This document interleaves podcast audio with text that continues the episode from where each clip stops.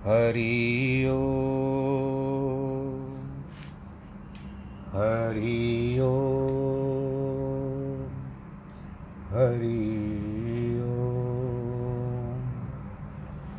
गुरुर्ब्रह्मा गुरुर्विष्णु गुरुर्देवो महेश्वरः गुरुर्साक्षात् तस्मै श्रीगुरवे नमः। गजाननं भूतगणादिसेवितं कपीतजम्बूफलचारुभक्षणम् उमासुतं शोकविनाशकारकं, नमामि विघ्नेश्वरपादपङ्कजम्। वक्रतुण्डमहाकाय सूर्यकोटिः समप्रभ, निर्विघ्नं कुरु मे देव।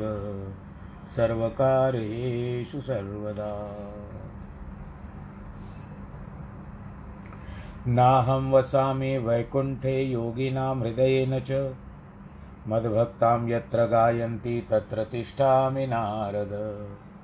जिस घर में हो आरती, चरण कमल चितलाय तहाँ हरि वासा करे, ज्योत अनंत जगाए जहाँ भक्त कीर्तन करे बहे प्रेम दरिया। तहाँ हरि श्रवण करे, सत्यलोक से आए। सब कुछ दीना आपने, भेंट करूँ क्या नाथ? नमस्कार की भेंट लो, जोड़ू मैं दोनों हाथ।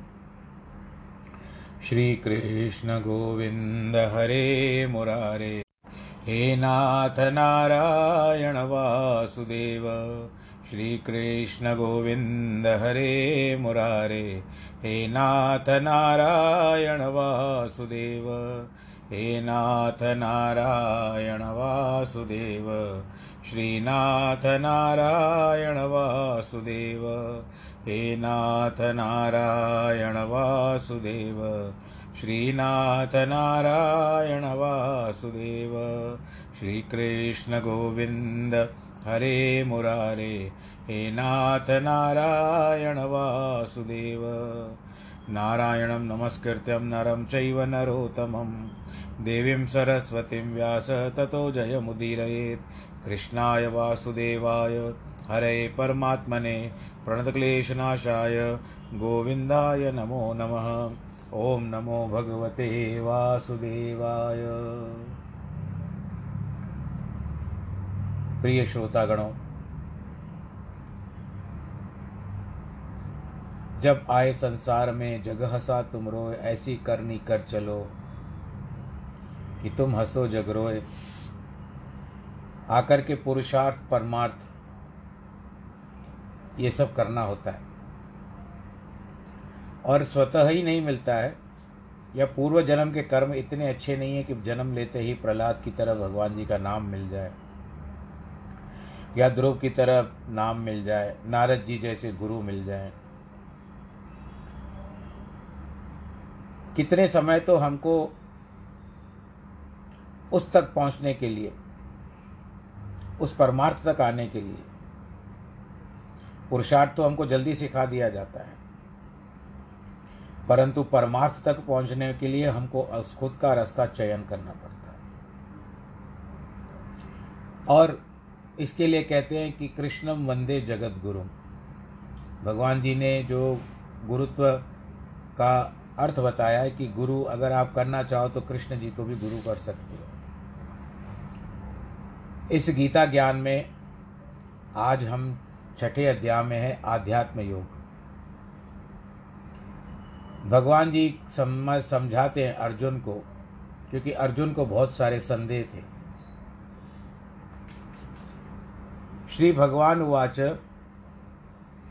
पार्थ नैवेह, नामुत्र, विनाशस्तस्य विद्यते न हि कल्याणकृकच्छतदु गर्तिम तात गच्छति।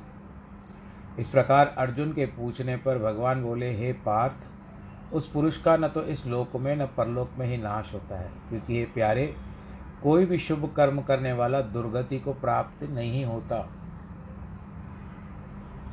भगवान अर्जुन को आश्वासन देते कहते हैं कि जिसने भी योग साधना की है या कोई शुभ कर्म किया हो तो उनका फल अवश्य मिलता है। यदि योग साधना किसी कारण बीच में रह जाती है तो दूसरे जन्म में वही उसकी राह आगे आ जाती है। जैसे ये अब पूर्व जन्म में जो भी थे, प्रहलाद या ध्रुव, ये जो भी थे, इनको पूर्व जन्म का संस्कार सामने आ गया। अभी जो मैंने बात बताई थी और फिर जिसके कारण इनको योग साधना मिल गई, भगवान जी का नाम मिल गया, हरि नाम कीर्तन मिल गया।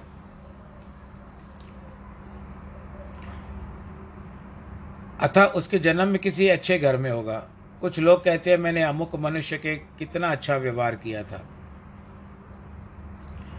परंतु वह कितना धोखेबाज निकला। लेकिन ऐसा नहीं है। उपकार का फल अवश्य मिलता है। क्योंकि फल देने वाला ईश्वर स्वयं है, न कि कोई मनुष्य या देवता। आपको यहाँ के मनुष्य तो आपको केवल मान सम्मान दे देंगे थोड़ी देर के लिए। ऊँची कुर्सी पे बैठा देंगे, हार पहना देंगे, और जो भी आपको कप देना होगा या ट्रॉफी देनी होगी, सम्मान पत्र दे देंगे, आपको सर्टिफिकेट दे देंगे। दो चार लोग तालियाँ बजा देंगे। कर्म यहाँ की करिए आप। यहाँ पर ऐसे कर्म करिए कि ऊपर भी आपके लिए ताली बजे। भाई गुरुदास ने कहा, यदि कोई सांप के स्वभाव वाला मनुष्य हो तो उसके साथ भलाई न करो। किंतु वह फिर भी सांप के समान शत्रुताई का व्यवहार करेगा। ईश्वर के साथ अच्छा फल देता है, उसको शत्रुता सा भी लाभ होता है। कितना भी कठोर हृदय मनुष्य हो तो भलाई के बदले हमारी हानि करे तब भी चिंता नहीं करनी चाहिए, क्योंकि किया हुआ उपकार व्यर्थ नहीं जाता। सभी कर्म अथवा उपकार ईश्वर के निमित्त किए हुए समझने चाहिए। पृथ्वी में बीज डालकर उसे अनुकूल समय पर पानी देने से अंकुर अवश्य निकलता है। आपने इस बात का भी ध्यान दिया होगा कि आप बीज कैसे भी डालो। जब आप जो खेतीबाड़ी करते हो अथवा कोई पौधा डालते हो या कोई बीज डालते हो पेड़ के लिए या पौधे के लिए या खेती के लिए तो आपने उस समय उसको, उसके मानक नहीं देखते, उसकी मेज़रमेंट नहीं देखते हो। आपको जैसे आया, आपने बीज डाल दिया। पर उसका अंततः फल क्या होता है? पौधा से सीधा ही निकलता है। बोलो, कृष्ण भगवान की जय आप मन से, बेमन से कैसे भी डालो बीज, परंतु जितना मन से डालोगे, एक भावना अगर सच्ची रखोगे तो आपको उसका फल भी अच्छा प्राप्त हो सकता है। एक आम की गुटली पृथ्वी में डालते हैं तो वह बड़ा वृक्ष बनकर कितने वर्ष तक हमको फल देता रहता है। इसी प्रकार ईश्वर अर्पण कर्म करने से फल अवश्य मिलता है। एक कमल का बीज यदि पृथ्वी में डाला जाएगा तो उसमें कमल के फूल नहीं मिलेंगे, न कि फल मिलेंगे। इस प्रकार ईश्वरार्पण किया हुआ कर्म कैसे व्यर्थ हो जाएगा? कमल तो केवल कीचड़ में खिलता है। अर्थात योग साधना करने के समय ईश्वर में पूर्ण विश्वास होना चाहिए, क्योंकि कोई भी शंका मन में नहीं आनी चाहिए। योग में विघ्न पड़ने से दुख या हानि होगी। योग से रिद्धियों, सिद्धियों की प्राप्ति की कामना नहीं करनी चाहिए। मैं ऐसे कर रहा हूँ, मुझे ये प्राप्त हो जाए, वो प्राप्त हो जाए, नहीं। यदि सचमुच आत्मदर्शन की अभिलाषा है, न कि इस लोक या परलोक के सुख भोग भोगने की। परमार्थ के रास्ते में रिद्धि सिद्धि विघ्न पड़ा डाल देती है। इस श्लोक में भगवान ने अर्जुन को तात शब्द कह करके पुकारा है। तात शब्द का अर्थ है अपनी आत्मा का अंश, जैसे पुत्र या भाई। श्री रामचंद्र जी लक्ष्मण को तात कह करके बुलाते थे। चेले या शिष्य में भी तात कह करके बुलाया जाता है। आपने देखा होगा महाभारत में भीष्म पितामह को भी तात कह करके बुलाते जो दिल से आ, दिल के आसपास हो, उसको तात बुलाते किए हुए कर्म आदि कभी निष्फल नहीं होते। शत्रुओं को सुख दिया जाए, वे शुक्रिया नहीं माने, तभी भगवान भावना के अनुकूल फल अवश्य देते हैं। आप करके भूल जाओ।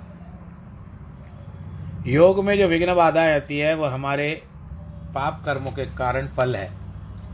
जो कर्म हमने पूर्व जन्म या इस जन्म में किए हैं, जब दुर्योधन हार कर एक तालाब में छिप गया और भगवान कृष्ण की प्रेरणा से भीमसेन ने उसे निकाल कर युद्ध युद्ध के लिए ललकारा, तब दुर्योधन के कंधे पर बैठी हुई लक्ष्मी ने उसे साक्षात दर्शन देकर कहा था कि आज की रात तो यहाँ से मत जा। दुर्वचनों को सहन करने कर लेना। कल मैं तेरी समस्त सेना को जीवित कर दूँगी। ये भी मैंने आज पहली बार पढ़ा है, इसको आपको बता रहा हूँ। सभी हथियार, धन, वस्त्र, पदार्थ नए कर दूँगी। आज का दिन शेष है, जिससे मैं तेरी सहायता नहीं कर सकती। किंतु दुर्योधन अभिमानी था और शायद पूर्व जन्म के कर्म के कारण उस रात को वहाँ पर न ठहर सका। तालाब के बाहर आकर के भीमसेन ने लड़ने लगा और मारा गया। दुर्योधन का ऐसा सौभाग्य था कि लक्ष्मी देव उसके साथ रहती थी। वह किसी निधि में से एक हज़ार खर्च करता था तो दो हज़ार आ जाते थे। किंतु अठारह दिन तक उसको इससे कोई सहायता न मिली। कुछ अशुभ कर्मों के कारण ऐसा हो गया होगा। कर्मों का फल इतना बलवान है, लक्ष्मी की चेतावनी देने पर भी वह न ठहर सका। आपको यह भी बता दूँ कि जब राजसूय यज्ञ हो रहा था, जहाँ पर दुर्यो, द्रौपदी ने दुर्योधन को अंधे का बेटा अंधा कहा था, इंद्रप्रस्थ में, उसी समय की बात है, भगवान जी ने सबको एकत्र किया था और सबको नियुक्ति की थी। उसमें दुर्योधन को भी नियुक्ति दे दी गई थी।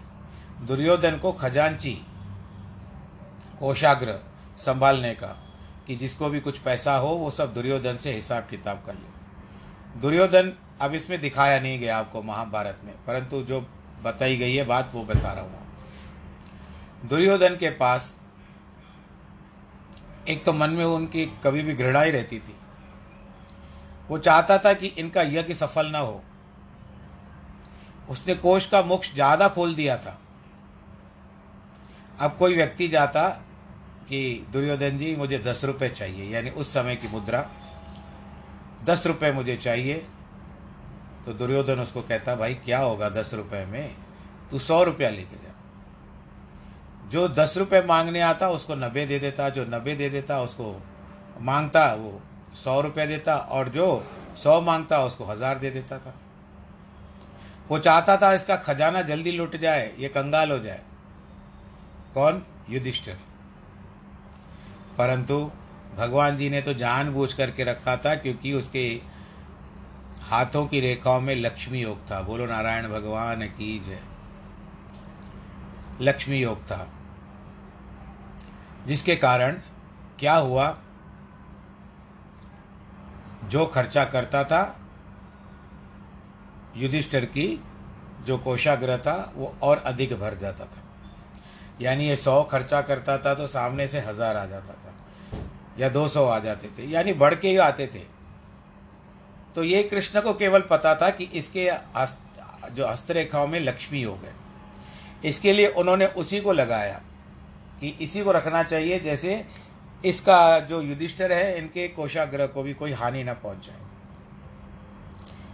तो अंत देखो, ये भी बात आती है सामने कि उसको लक्ष्मी योग होने के पश्चात भी अशुभ कर्म करने के कारण और उसकी चुनौती को स्वीकार करके उसने लक्ष्मी का भी कहना नहीं माना और अंततः वो मारा गया। जब कर्म खत्म होता है तो सब खत्म हो जाते हैं। कर्मों का फल इतना बलवान है। जब पांडवों ने ऐसा कहा जाता है, और पांडवों का फिर राज हो गया। प्राप्य पुण्यकृताम लोकानुषित्वाम शाश्वती समाह। शुचिनाम श्रीमता गेहे योग भ्रष्टो विजायते। योग भ्रष्ट पुरुष पुण्यवानों के लोकों को प्राप्त होकर उनमें बहुत वर्षों तक वास करके शुद्ध आचरण वाले श्रीमान पुरुषों के घर में जन्म लेता है। अथवा योगी नामेव कुले भवती, धीमा तमा, धीमा ताम, एतद्वि दुर्लभतरम लोके जन्म यदि, दद यदि दशम। अथवा वैराग्यवान पुरुष उन लोगों में न जाकर ज्ञानवान योगियों के कुल में जन्म लेता है। परंतु इस प्रकार का यह जन्म है तो संसार में निसंदेह अति दुर्लभ है। किसी भाग्यवान को ही ऐसा मिलता है सुख। योग भ्रष्ट लोगों के दो प्रकार हैं, क्योंकि योग साधना में लोग दो प्रकार की इच्छाएँ रखते हैं। जो लोग इस लोक या परलोक के सुखों अथवा दूसरे जन्म से सुख भोग मिलने की इच्छा से योग से लगे हुए हैं, उनकी दशा भगवान ने बता दी है। और दूसरे जिन्होंने अपने अंतकरण की शुद्धि और ईश्वर से मिलने के लिए योग साधना आरंभ की, किंतु बीच में विघ्न पड़ने के कारण या प्राण छूटने के कारण साधना पूरी न कर सके। उनकी दशा का वर्णन भगवान ने भी बता दिया है।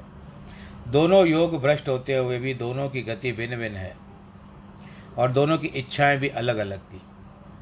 इस लोक अथवा परलोक के सुखों को चाहने वाला मनुष्य प्राण त्यागने के बाद योग साधना से प्राप्त सिद्धि के अनुसार स्वर्ग के सुख भोग कर, फिर मृत्यु लोक में राजाओं, मंत्री, नवाबों या धनी लोगों के घर में जन्म लेता है। और जो सभी शुद्ध अंत करने वाले होते हैं, वहाँ वह धार्मिक कार्य, यज्ञ, दान आदि करके योग साधना में आगे बढ़ता है। वह ऐसे लोगों के घर में जन्म नहीं लेता है, जहाँ उसकी दुर्गति हो, क्योंकि राजकुल और शाहूकारी तो पूर्व जन्म के पुण्यों के कारण पापियों की भी मिलती है। यदि ऐसे लोगों के घर में योग भ्रष्ट का जन्म होता है तो कुछ संग में फंसकर नरक का वासी होता है और अपनी आत्मोन्नति नहीं कर पाता। जिसने योग साधन करते समय आत्मपद प्राप्त करने की इच्छा की थी, जिसको इस लोक अथवा स्वर्ग के सुखों की जरा सी भी अभिलाषा नहीं थी, पूर्ण वैराग्य था वह परलोक का सुख भोग कर पुनः किसी ज्ञानवान अथवा ग्रस्त महात्मा के घर जन्म लेता है। जहाँ उसे योग में उन्नति का अवसर प्राप्त होता है, शीघ्र ही पूर्ण गुरु मिलता है, जिसके वेदों के अनुसार दिए हुए मंत्र का अभ्यास करके वह परम पद को प्राप्त होता है। अर्थात योग का इतना महान फल मिलता है कि योग भ्रष्ट मनुष्यों को ऐसा महान दुर्लभ जन्म मिलता है जो महान यज्ञ, तपस्या अथवा बहुत दान करने के बाद भी कठिनता से मिलता है। भगवान ने बताया है पूर्व श्लोक में कि दुर्लभ तरम शब्द प्रयोग किया है उसका अर्थ है कि बहुत दुर्लभ। प्रत्येक अवस्था की तीन सीढ़ियाँ होती है, तम, तेवर और तरम। तरम सबसे ऊपर की सीढ़ी है।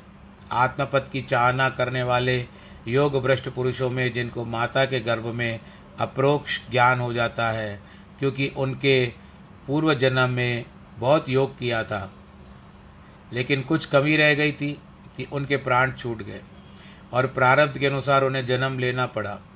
कुछ लोग को थोड़ी सी साधना करने से सिद्धि प्राप्त हो जाती है, ज्ञान प्राप्त होता है। जैसे बाबा बूढ़ा गुरु घर वाला अष्टावक्र मुनि, राजा जनक, सुखदेव और अन्य से महापुरुषों जो पूर्व जन्म में योग भ्रष्ट हुए थे, लेकिन इस जन्म में उन्हें पूर्ण ज्ञान हुआ। देवियों में मार्ग गार्गी, मदालसा और मीरा ने भी वही पदवी प्राप्त की। अष्टावक्र मुनि फकीर हुए, राजा जनक ने राजा के सुख हो गए किंतु दोनों ही ज्ञानवान थे। अर्थात भगवान का कहना है कि योग के संस्कार मरने के बाद दूसरे जन्म में भी साथ चलते हैं, क्योंकि इसका प्रभाव अंतकरण पर पड़ता है और अंतकरण सदैव जीवात्मा के साथ रहता है। जैसे व्यवहार में कोई काम करते हुए अगर रात हो जाती है तो शेष काम दूसरे दिन पूरा किया जाता है। पहले दिन का काम व्यर्थ नहीं जाता है। तत्र तम बुद्धि संयोगे लभते पौर्वदैहिकम, यतते ततो भूय संसिद्धो कुरुनंदन और वह पुरुष वहाँ उस पहले शरीर में साधन किए हुए समत्व बुद्धि योग के संस्कारों को अनायासी प्राप्त हो जाता है। हे कुरुनंदन उसके प्रभाव से फिर अच्छी प्रकार भगवत प्राप्ति के निमित्त यत्न करता है। पूर्व जन्म में उसे योग साधना के समय ऐसी अभिलाषा होगी। उन संस्कारों के अनुसार इस जन्म में बुद्धि प्राप्त करके अपने ध्येय तक पहुँचने के लिए आगे कदम बढ़ाता है। कुछ बालक होते हैं जन्म से लेकर के उनको मंत्र सीखने की इच्छा होती है। और कई ऐसे बालक होते हैं, उनको बचपन से ही रिमोट कंट्रोल लेकर के गेम्स खेलने की आदत होती है। और किन्हीं बालकों में ये दोनों ही होते हैं।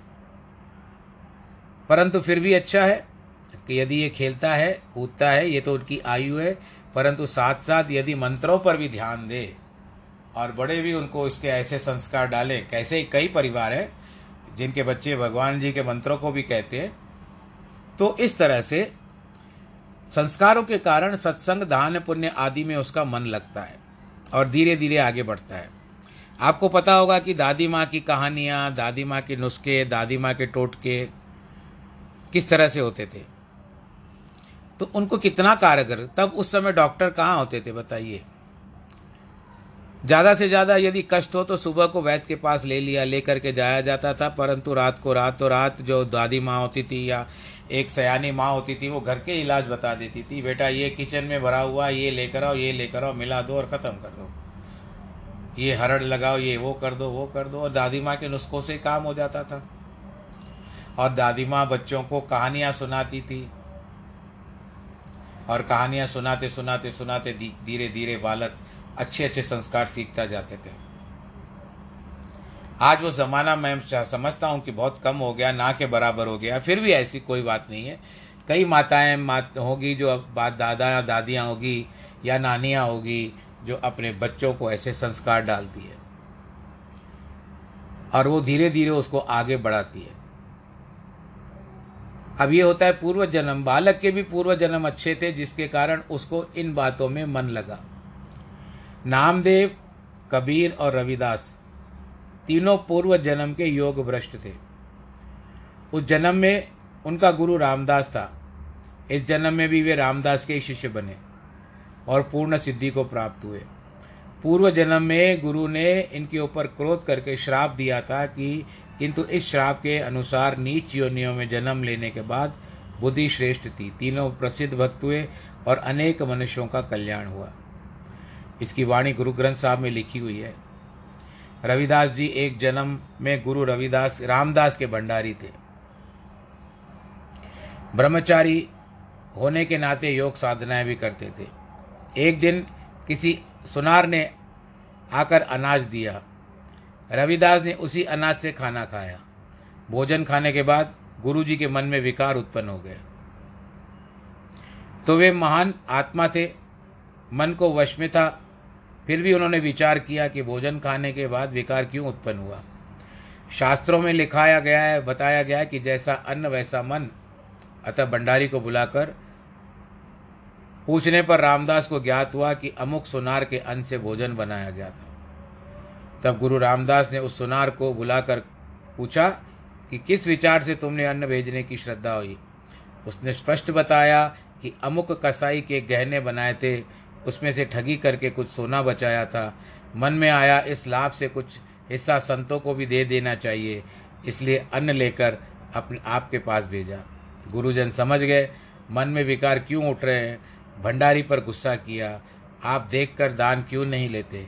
हर एक का अनाज इस लेकर के क्यों खा रखते हो? उसे शाप दिया कि तू चमार का जन्म लेगा।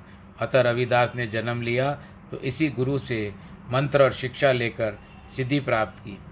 पूर्व जन्म की उन्हें इतनी सूझ थी कि जन्म के बाद वह माता का दूध नहीं पीते थे। जब गुरु ने उनके कान में कुछ कह दिया, तब उन्होंने दूध पीना आरंभ कर दिया। ज्ञानवान गुरुजी जानने, जान गए कि बालक कौन है। पूर्व जन्म के संस्कारों के कारण बालक चमार के घर का दूध नहीं पी रहा था। किंतु अंत में शरीर के धर्म के अनुसार गुरु ने आज्ञा पाकर उनको दूध पीने को कहा। एक ही गुरु के पास कितने शिष्य विद्या पढ़ते हैं? एक की रुचि वेदांत में होती है, दूसरे का योग बाता है, तीसरे को सांख्य अनुकूल लगता है, चौथे को न्याय, पांचवे को मीमांसा तो छठे को वैशेषिक की रुचि होती है। ये सब शास्त्र हैं जो छह नाम मैंने बताए। अठारह वेदों के साथ इनकी उत्पत्ति हो गई थी। अठारह अठारह पुराणों के साथ इनकी उत्पत्ति हो गई थी। चार वेदों के बाद इन, और न्याय शास्त्र छह शास्त्र बनाए गए, उनके जो मैंने नाम बताए। केवल हिंदू धर्म में शेष शास्त्र हैं। वे ये नहीं जानते कि एक से एक कैसे काम चलेगा। जब सभी मनुष्य एक विचारधारा, एक स्वभाव और एक समान बुद्धि वाले नहीं हैं। प्रत्येक का, प्रकृति का नियम भी ऐसा नहीं है। हमारे ऋषि मुनि सर्वज्ञ थे। इनको पता था, सारी सृष्टि के मनुष्य एक विचारधारा के नहीं हो सकते हैं। एक माता पिता के चार पुत्र भी समान विचारे, विचार वाले स्वभाव या बुद्धिमान नहीं होते। छह घर छह गुरु छह उपदेश, गुरु गुरु एको वेश अनेक। शास्त्र छह हैं। उनके रचयिता भी छह हैं। वेद व्यास के अवतार माने जाते हैं। यह बात गुरु गोविंद साहब ने अपने दसवें ग्रंथ में लिखी है। उन छह शास्त्रों में शिक्षाएँ भिन्न भिन्न प्रकार की है, किंतु सिद्धांत एक ही है, ईश्वर से प्रेम करो। नया चाँद निकलता है तो दिखे, दिखाने वाले अनेक होते हैं। किसी के संकेत मात्र से चाँद का दर्शन हो जाता है।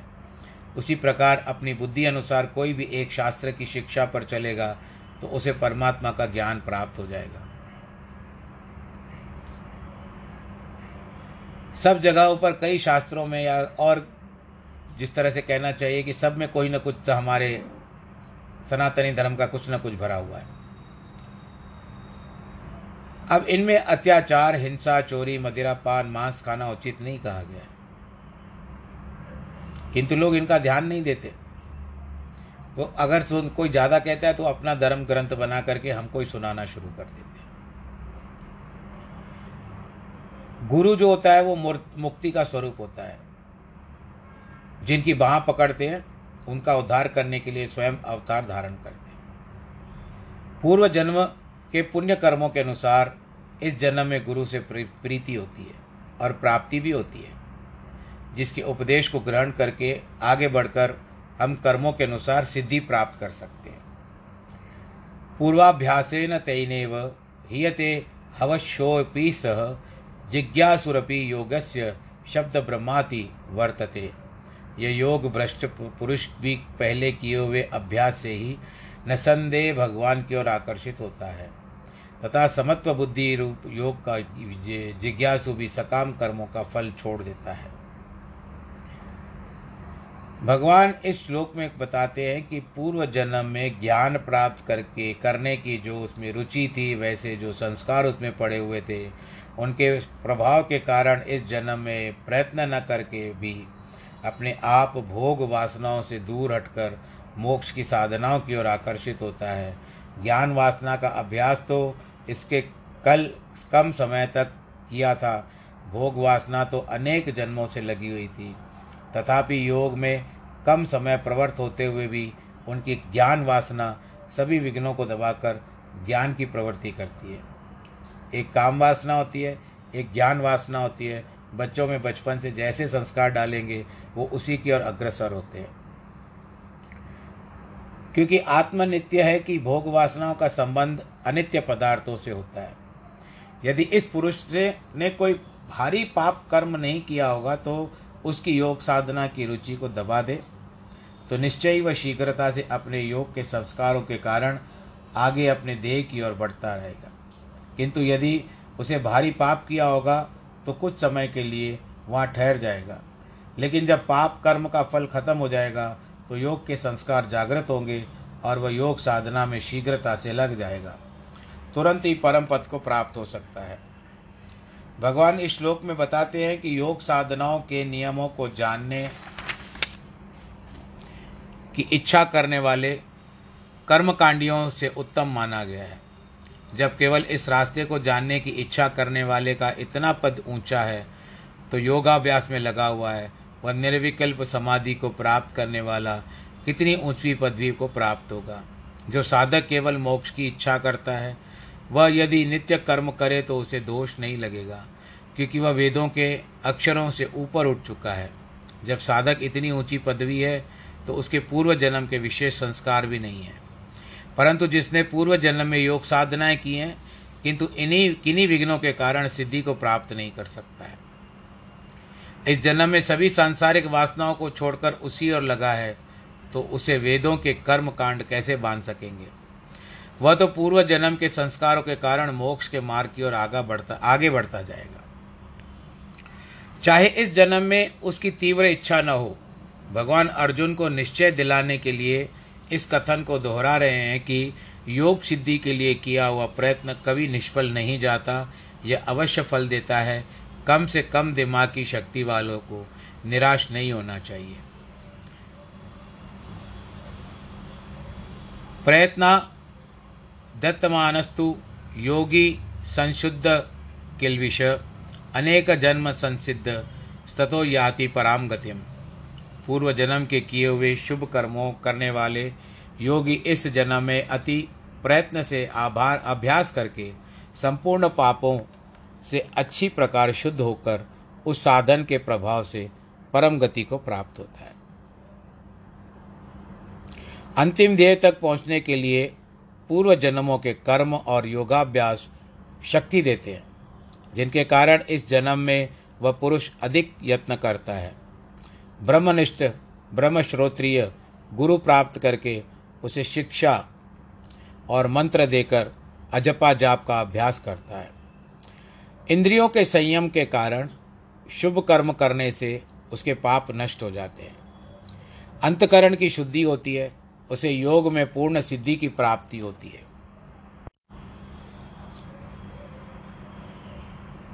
मधुसूदन और श्रीधर महाराज ने गीता का अमूल्य टीकाएँ लिखी है। आज तक साधक बड़े प्रेम और श्रद्धा से पढ़ते हैं। उन्होंने लिखा है कि अनेक जन्मों का अभिप्राय तीनों जन्मों में है। अर्थात जो सत्संग और शुभ कर्मों में प्रवृत्त हुआ, वह तीन जन्मों के अनंतर अवश्य सिद्धि को प्राप्त होगा। किंतु यह सब प्रयत्न करने से होगा। यदि इस बीच में उसका कोई भारी पाप न हो जाए। तपस्वी भ्योधिको योगी, ज्ञानी भ्यो पिमतोदिक, कामिश्च शादिको योगी, तस्माद योगी भवार्जुन। हे अर्जुन, योगी तपस्वियों में श्रेष्ठ है और शास्त्र के ज्ञान वालों में भी श्रेष्ठ माना गया है, तथा सकाम कर्म करने वालों में भी श्रेष्ठ माना गया है। इसलिए तू ऐसा योगी बन जा। भगवान योग की सच्ची महिमा का वर्णन करते हैं। इस अध्याय में भगवान ने योग का संपूर्ण वर्णन किया है और निश्चय कराया है कि जिसने थोड़ा सा भी योग किया है, अचानक शरीर टूट गया है, वह स्वर्ग है और निश्चय कराया है कि जिसने थोड़ा भी योग किया है और अचानक शरीर योग किया है, पूर्व जन्म संस्कार लेकर, फिर से जन्म लेकर उसी रास्ते में आगे बढ़कर सिद्धि प्राप्त करता है। और अनेक सुख भोग कर पूर्व संस्कार लेकर फिर से जन्म प्राप्त होता है। भगवान का कहना है कि आग जलाकर बैठना, पानी में ठहरना, लोहे की छड़ों पर बैठना, वृक्षों से लटकना, दान, पुण्य, यज्ञ, तीर्थ, स्थान योग की ऊँची पदवी है, ये योग प्रत्येक मनुष्य कर सकता है। विद्यावास में योग उत्तम है। आजकल एडवर्टाइजमेंट दिखाते हैं और दिखाते हैं कि वो इतना बड़ा, वो न जाने क्या पेय पदार्थ पी करके इतना उछलता है, कूदता है और दूसरे पहाड़ी पर चल जाता है। लिखते हैं कि ये तो पहले सिखाया हुआ है, आप ये नहीं करेगा। तो इसका अर्थ ये नहीं है, योग तो हमको करना है। वो भी तो इतनी प्रैक्टिस करते इतना अभ्यास करने के बाद ये सब होता है। और वो तो फ़िल्म फ़िल्म बताई जाती है, परंतु यहाँ पर तो सच्चाई है। तो इसके लिए प्रयत्न वही करे जो कर सकता है। अभ्यास वही करे जो कर सकता है। जिसके बाद ताकत हो, वही कर सकता है। आगे भगवान जी कहते हैं कि, योगी नाम अपनी सर्वेशा, मदगते नान्तरात्मना। श्रद्धावान भजते यो माम समय युक्ता तमो मत हे प्यारे, संपूर्ण योगियों में जो श्रद्धावान योगी मुझमें लगी हुई अंतरात्मा से मुझे निरंतर बचते हैं, वह योगी ही मुझे मान्य है। कुछ लोग हैं कि जिन्हें सदगुरु द्वारा योग साधना का मार्ग प्राप्त हुआ है, जिनके द्वारा वे ऊँचे पद को प्राप्त होते हैं। परमात्मा से इनका प्रेम नहीं है, क्योंकि इनके अंतकरण की मलिनता रहती है। जब अंतकरण शुद्ध होता है, तभी ईश्वर को से अति प्रेम होता है। जिसके कारण ईश्वर ध्यान में सदैव मग्न रहते हैं। एक बार भक्त कबीर के पास कुछ संत आए तो पहले भी कई बार उनके पास आए थे। किंतु इस बार भगवान के प्रति उनका प्रेम देखकर आश्चर्य में पड़ गए।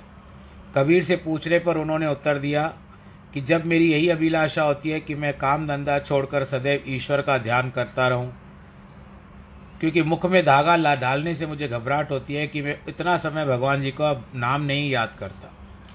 हर एक शिक्षक अथवा गुरु के पास कितने विद्यार्थी विद्या लेते हैं तो अंत में ऊँची पदवी को कोई कोई प्राप्त होता है। और वो जो श्रद्धा से ग्रहण करता है। राजाओं के पास भी पहले समय में कितनी रानियाँ होती थी, वे सब राजा से प्रेम करती थी, वफादार भी थी। राजा भी उनको प्रेम करता था। उन्हें कभी सुख पदार्थ वस्त्र महल गहने दास दासियाँ आदि देता था देता था। तब भी राजा का सच्चा प्रेम एक ही रानी में होता था। जो बाहरी सुख पदार्थों से अधिक राजा से प्रेम करती है वह प्रेम ही उसको आनंद देता है। उसका ज्ञान केवल राजा और उसी रा, उसकी रानी को होता है। नामदेव जब मंदिर में गया तो नीच जाति का मानकर पुजारियों ने उसको भीतर नहीं आने दिया क्योंकि वे धर्म के भेदभाव को मानने वाले थे। उनका परमात्मा का सच्चा प्रेम नहीं था। उनके कहने पर नामदेव बाहर चले गए, लेकिन उनके हृदय में भगवान के लिए सच्चा प्रेम था। प्रेम होने के कारण उनमें से ऐसी शक्ति थी कि मंदिर की दीवारें पलट गई। मंदिर का द्वार उसकी ओर घूम गया, जिस ओर नामदेव तालियाँ बजाकर प्रभु के गीत गा रहे थे। उनके ध्यान में लग्न थे। भक्त कबीर ने उनके प्रेम में एक शब्द कहा है, कबीर प्याला प्रेम का अंतर लिया लगाए, रोम रोम सिमरण करे और अमुक अमुल क्या खाए। आठ पैर बीना रहे, प्रेम कहावे सोई, बड़े भट घटे छिन एक में तो सो प्रेम न होए। कोई पूछेगा, रोम रोम के नाम से कैसे जपा जाएगा? मुख से कह कहोगे तो केवल मुख चलेगा, हाथ में माला फेरने से केवल हाथ चलेगा, शरीर में श्वास चलने से सिर से लेकर पाँव तक चलते हैं। उन श्वासों में नाम जपने का क्या अभ्यास करते हैं? उसे अजपा जाप कहते हैं। यही रोम रोम का स्मरण है। जिस तरह से एक भजन आता था ना कि ये रोम रोम में बसने वाले पूर्व, पहले भी ये प्रश्न प्रश्न कर चुका हूँ। बसने वाले राम, जगत के स्वामी अंतर्यामी। रोम रोम में बसा हुआ है। क्योंकि आपने बसाया है। हनुमान ने तो अपनी छाती चीर करके भगवान राम और सीता को दिखा दिया था। बाहरी वातावरण के लिए इतनी एकता है कि रेडियो की आवाज़ हज़ारों मीलों तक सुनाई देती है। जो आवाज़ हम मुख से निकालते हैं, तीन बार ब्रह्मांड में घूम करके हमारे कानों तक पहुँचती है। इतनी गति है आवाज़ में भी। परंतु हम लोग केवल झूठ के इसमें ही समाये हुए हैं। एक झूठे सांसारिक प्रेम के लिए लोग अपना धन, दौलत, मान, शान आदि सब बलिदान कर देते हैं।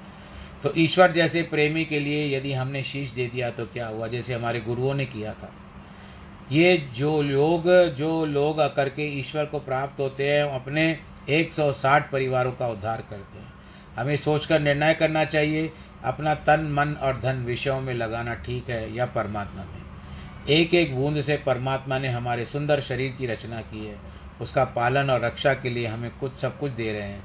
जिस शरीर का अंग भी कोई बड़े से बड़ा डॉक्टर या कलाकार नहीं बना सकता, क्या उस परमात्मा का हमारे ऊपर कोई अधिकार नहीं है? उसे तो केवल हमारा मन चाहिए।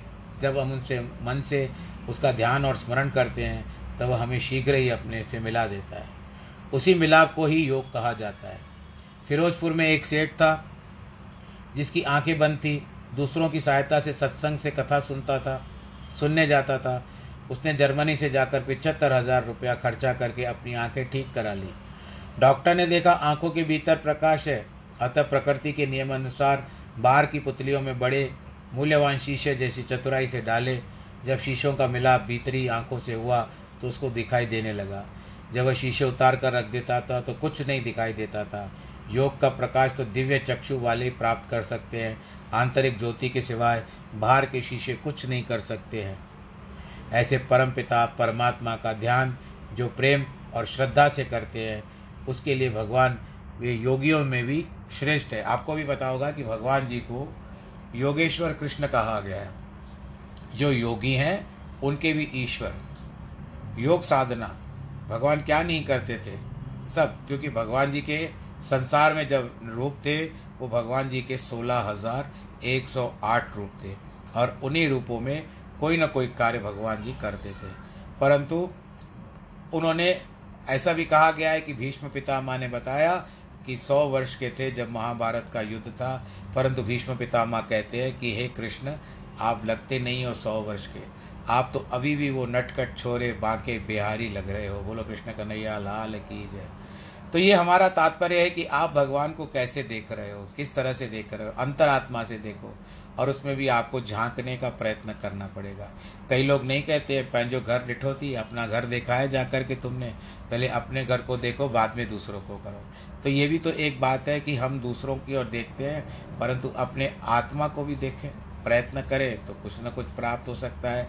आज यहाँ कहते हैं कि इस प्रकार श्रीमान, श्री भगवान के गाए हुए उपनिषद में ब्रह्म विद्या के अंतर्गत योग शास्त्र से संबंधित श्री कृष्ण अर्जुन के संवाद में ध्यान योग जो चल रहा था, उसका छठा अध्याय आज यहाँ पर समाप्त करते हैं और बाकी और कथा को भी विश्राम देते हैं।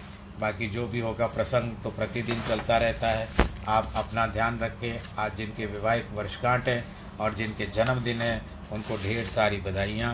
भगवान करे, ईश्वर करे, आप सुरक्षित रहें, सैनिटाइज़र का प्रयोग करें, मास्क पहने, यही केवल हम संदेश आपको पहुंचाना चाहते हैं और बाकी प्रभु आप सबकी रक्षा करे, आपके प्रेम के साथ हमारी भी रक्षा हो जाएगी, आपकी श्रद्धा से हमारे को भी भगवान जी सहायता करेंगे। सर्वे भवंतु सुखिन, सर्वे संतु निरामया, सर्वे भद्राणी पश्यंतु माँ कश्चित दुख भाग भवे ओम नमो नारायणाय।